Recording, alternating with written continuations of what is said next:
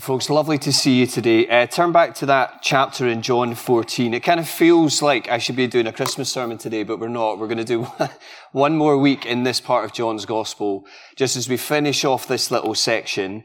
And what a wonderful passage it is. Timely for us, I hope, as we enter this season, knowing where a lot, where a lot of us are at, what of stuff is going on in our lives. And I hope this is just a massive comfort to you today as we gaze upon Jesus and all his glory. So let me pray and we'll get into it together. Father, I thank you for your word. And I pray, Father, in keeping with what we're going to be thinking about today, that your spirit would come and that he would illuminate these wonderful truths to us today, that we would capture something more of your beauty and your plans and your good purposes for us, we pray in Jesus' name. Amen. Amen. So with the text open in front of you, here's a question for you.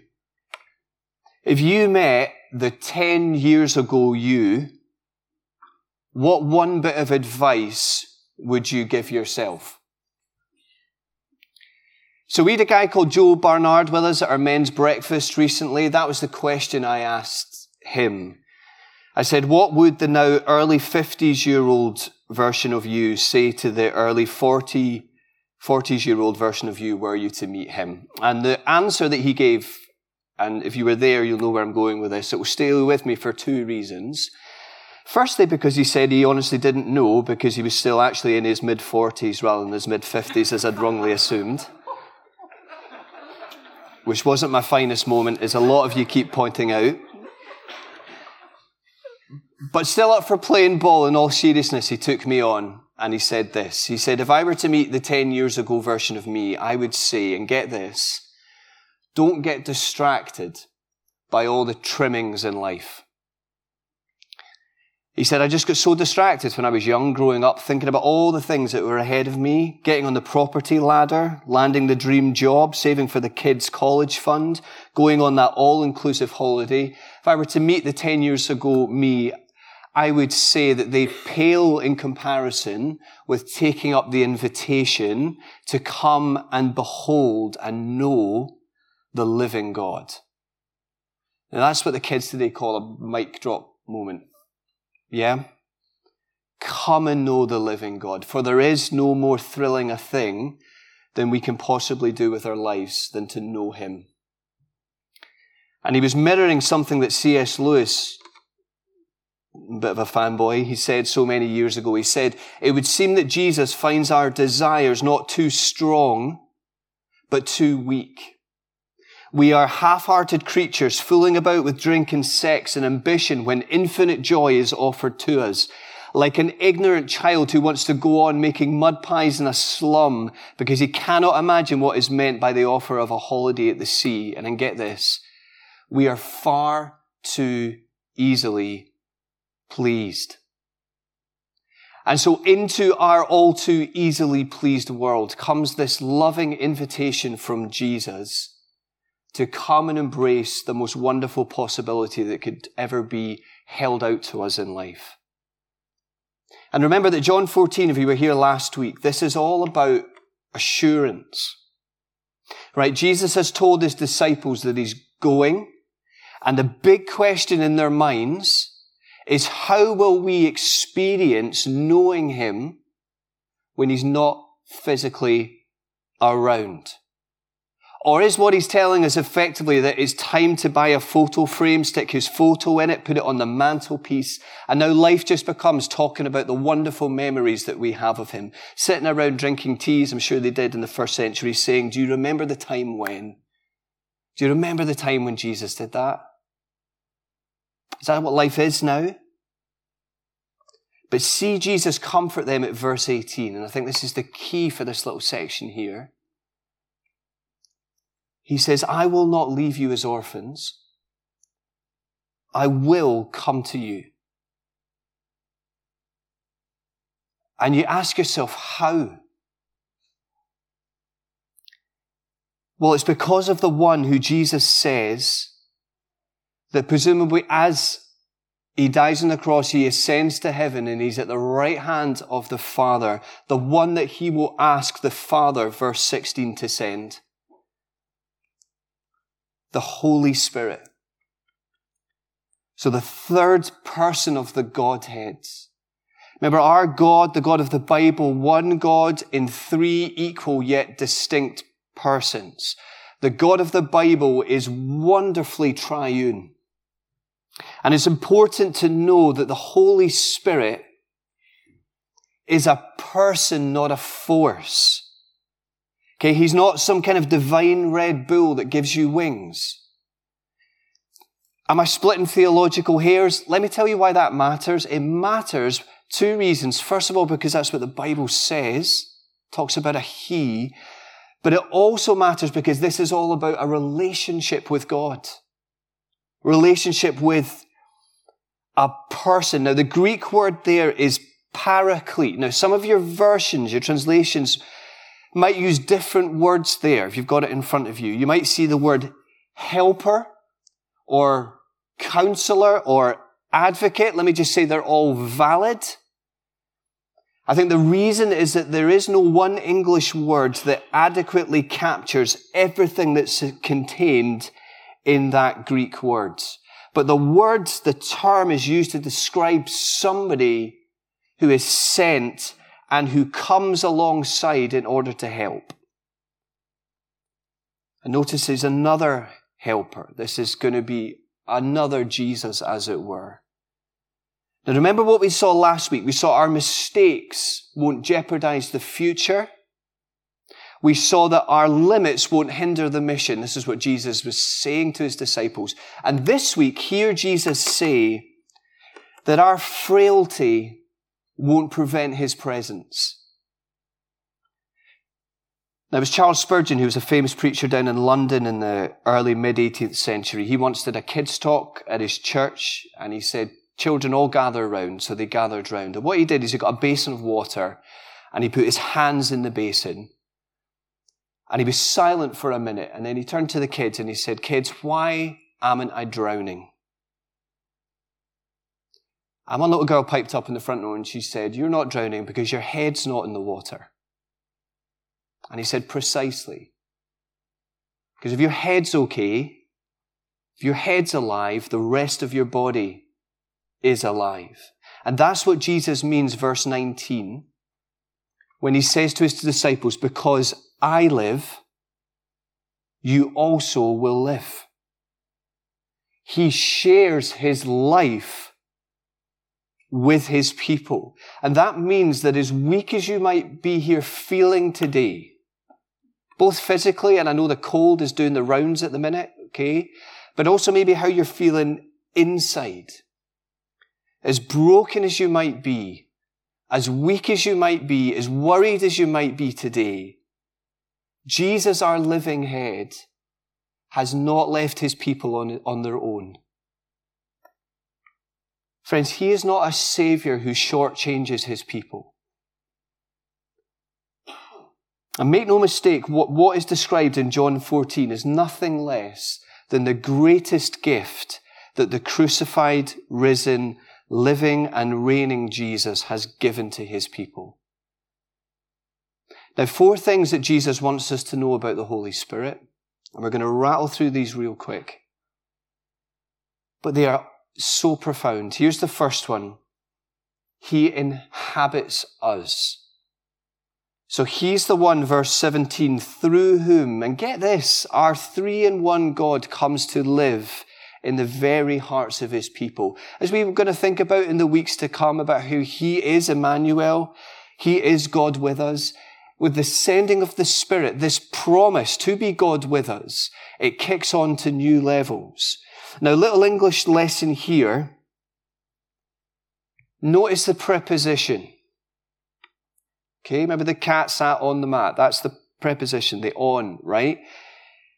Notice the preposition here. In the Old Testament, generally speaking, the Holy Spirit, He comes on people to accomplish a certain job.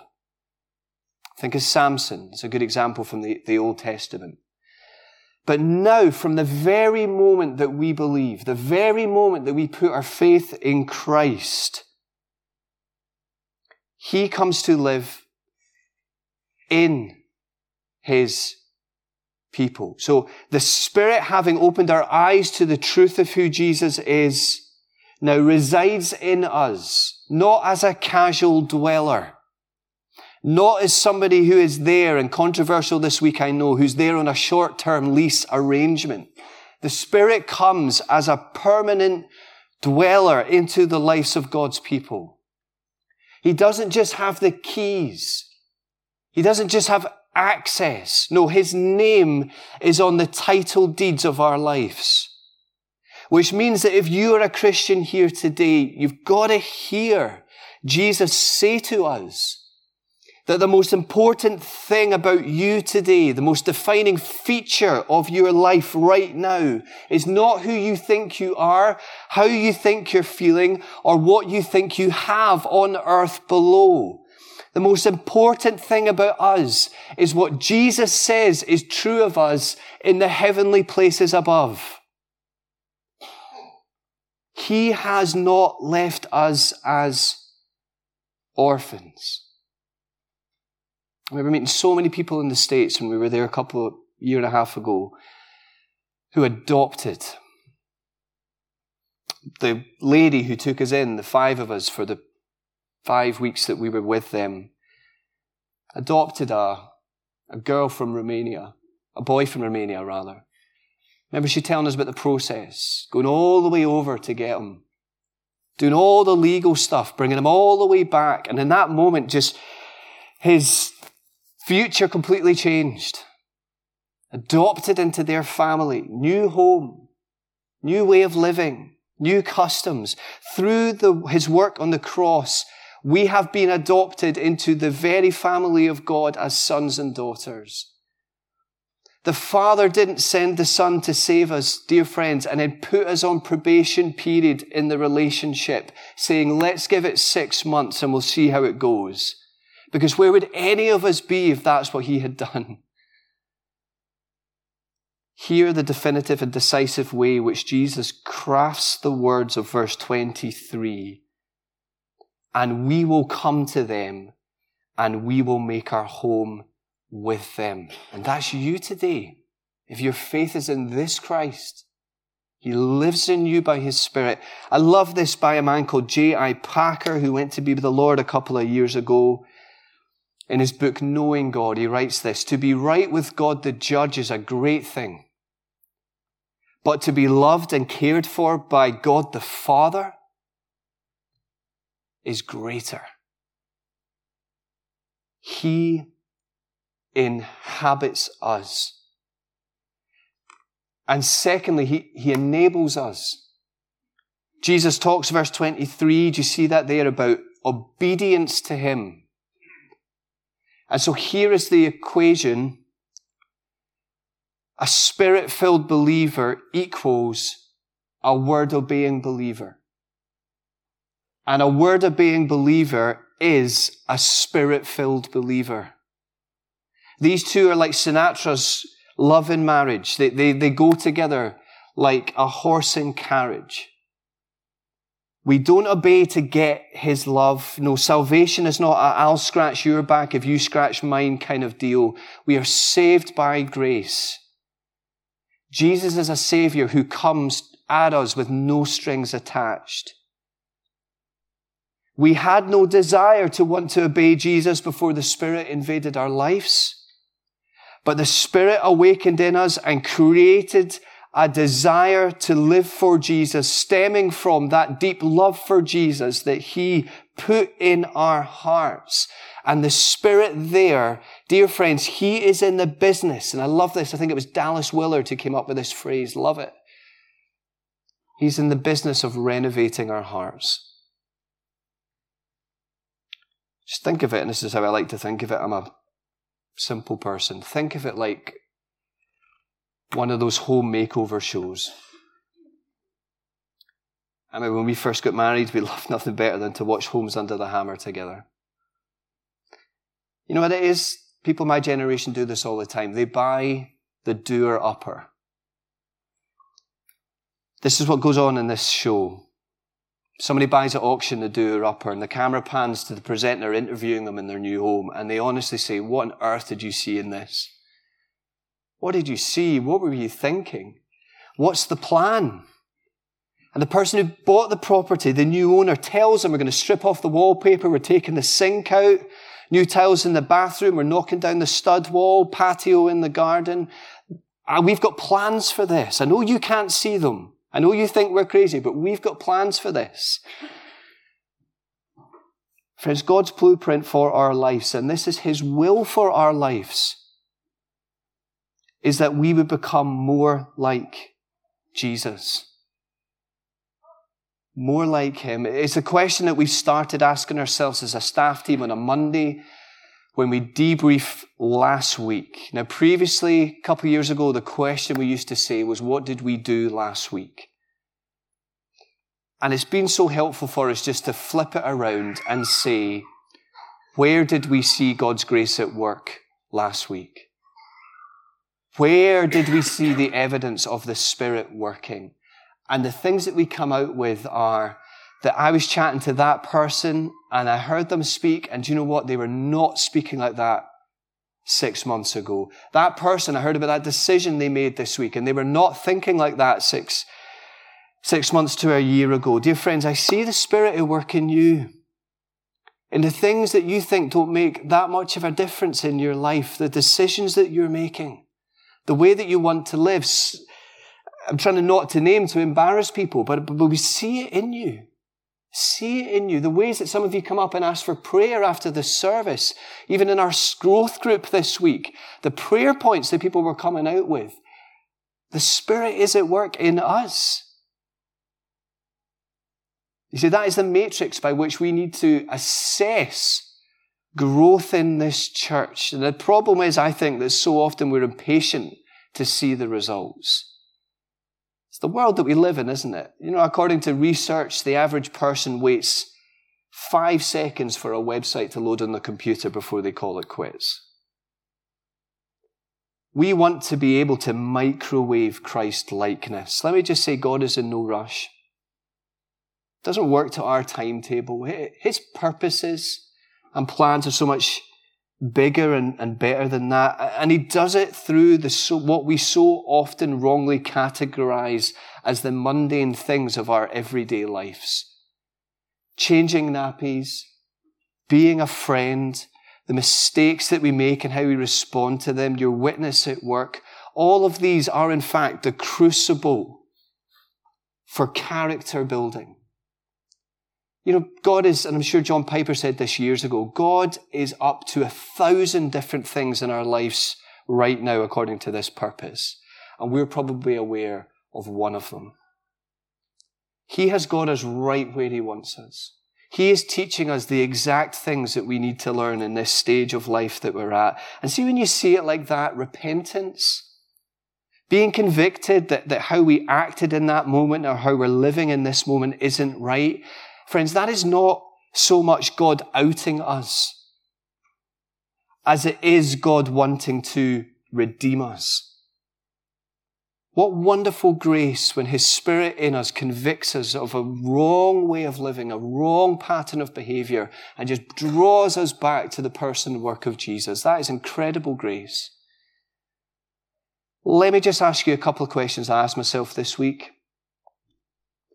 Is there a way that you're not being obedient to Jesus right now in your life? What one area of your character would you love to change? You know, is there, is there unforgiveness that's lurking in your heart and you know what Jesus has called to do, you, you to do, but just the possibility of that just seems so distant and so far above what you can do in your own. Let me just say, dear friends, don't underestimate the Spirit. Maybe today would be the start of that road where you go, No, Lord, I want to change. Think about it like this, okay? Again, I'm simple. This is how I think about it. If you imagine the old us, the flesh over here, and Jesus and his ways over here, Everything in my heart, the old me, wants to go that way. But what the Spirit does is He puts the desires in our heart to go that way. And if you're in the fight of faith right now, if you're struggling in the battle, know that that is not a sign of failure. That is a sign of the Spirit at work in you. That is a sign of faith. And so can I urge you to go with the grain of the Spirit, walk in step with the Spirit. If He's put something on your heart that needs to change, because do you see how much obedience means to Jesus?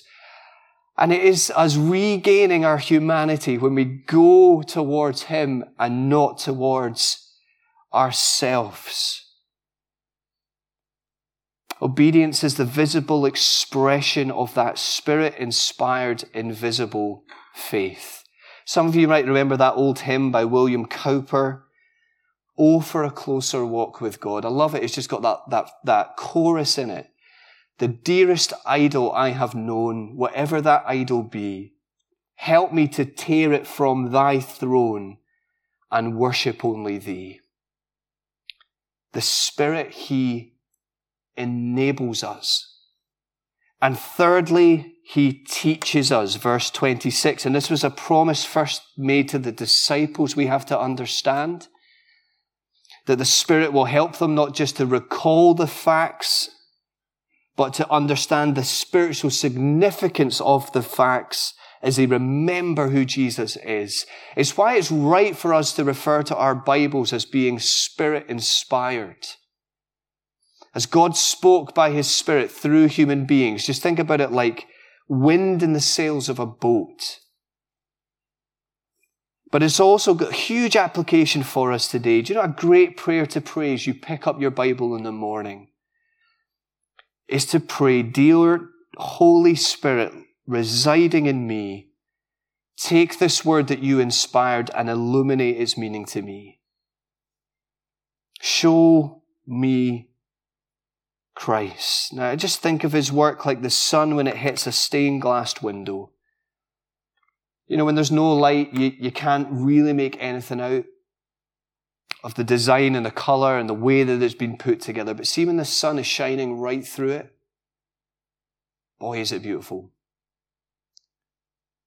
The Spirit, He teaches us, He illuminates God's Word to us. And fourthly, He assures us. Look at what Jesus says at verse 27 and, and hear these words in our world today. You know, the world can wish peace, the world can hope for peace, but only Jesus, dear friends, can give peace. Where do you look to for peace? And I take it Jesus is talking there not about just the calm in the world. He's talking about inner peace, I take it. The one that knows that we're right with God and that He's for us as our Father he, he's got us, He holds us, He loves us, He knows us. Where do you look to for your peace? You know, here's how so often it works out in my life, and I wonder if you're the same. What was the devil's line in the Garden of Eden in Genesis 3? Did God really say? And it's almost as if nothing's changed. That is his play how often does that line slip into my mind so often in life? You've blown it this time. See you, if they only knew what goes on in your mind at times, if they only, if they only knew, did God really say that you can be forgiven? Did God really say that He loves you? Did God really say that you've got any kind of hope for tomorrow? Did God really say that He was going to build His church and the gates of hell would not prevail against it.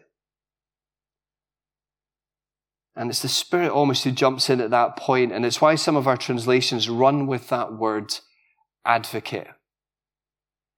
Because this is a legal term. Have you ever watched one of those courtroom dramas, right? I used to love them back in the day when I was training to be a lawyer. It's what the defense lawyer always says. Objection, my lord. Objection objection. What they are saying is, is not true. And you know the grounds for me objecting? It's almost like the Spirit, he just at that point just spotlights Jesus. He is my grounds for objecting. Jesus at the right hand of the Father as our great Savior, as our great priest, as the one who intercedes for us. And here's what I want you to know today that there is never a moment when He isn't on our side as an ever present reminder in the place of all power in heaven that everything possible, everything needed has been done for you and I to be brought into the very family of God. The Spirit, He inhabits us, He enables us, He teaches us, and He assures us. And just as we close, maybe let me tell you how this has played out for me this week. So, our youngest daughter, Eve, she did it again this morning. Most days she runs up to us and she says, with a book in her hands, she says, Peppa Story. Peppa Story. So she wants me to read Peppa Pig to her. Peppa Story, Dad, Peppa Story. And so you're there, you're, you're reading it, and you have no idea whether she understands it or not. But without fail, you'll get to the end and she'll say, Daddy again. Daddy again. And you know you've read it too many times when you start overanalyzing things in the plot of a kid's story. Yeah. And you're thinking about how Daddy Pig needs to stop being so harsh. Anyway, the next morning, I'm sitting there with my Bible and I'm tired and I'm weary and I'm, I'm, I'm worried. And I'm sitting there with my Bible open and it strikes me that the relationship has completely flipped. And I'm Eve, sitting there with my Bible open. I'm the child. And I'm sitting there saying to my father, Tell me again. Tell me the gospel again. Tell me it's true. I don't understand it. Things in John 14 that should blow our minds will never get to the bottom of the magnificence of. But Father, tell me again. Dad, tell me again. Tell me that I'm loved. Can I really be forgiven? Is your love for me truly unconditional? Is it really based on grace? Are you really at work today in the mundaneness of my life? Do you really have good works prepared in advance for me to do and walk in? Am I really in the right place where I should be right now in my life? Lord, how do I know what the future holds? Are you really with me? And it's almost as if at that point the Spirit brings that wonderful knowledge of Jesus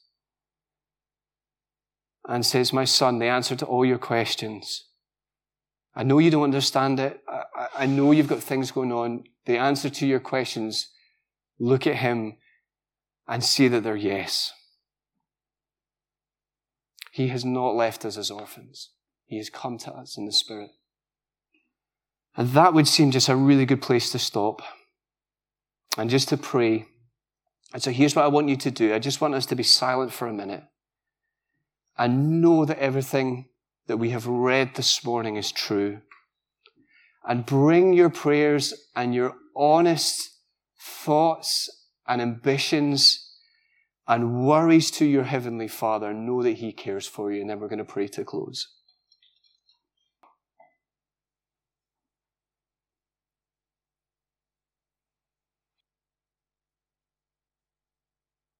So, Father, I thank you, Lord, for your commitment to us.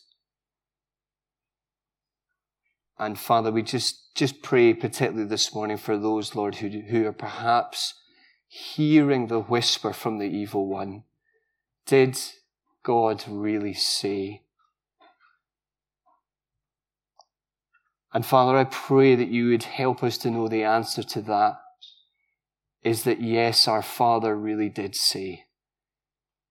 And we thank you, Lord, that you've not left us this morning. And I pray that your Spirit would be at work in our hearts right now in ways, Lord, that many of us won't be aware of the hurts and the pains and the, the worries that are carried in this room. And Father, I pray that you would be at work in the deepest places of our hearts, bringing that knowledge of the glory and the beauty of Jesus. And so it's to him that we look today.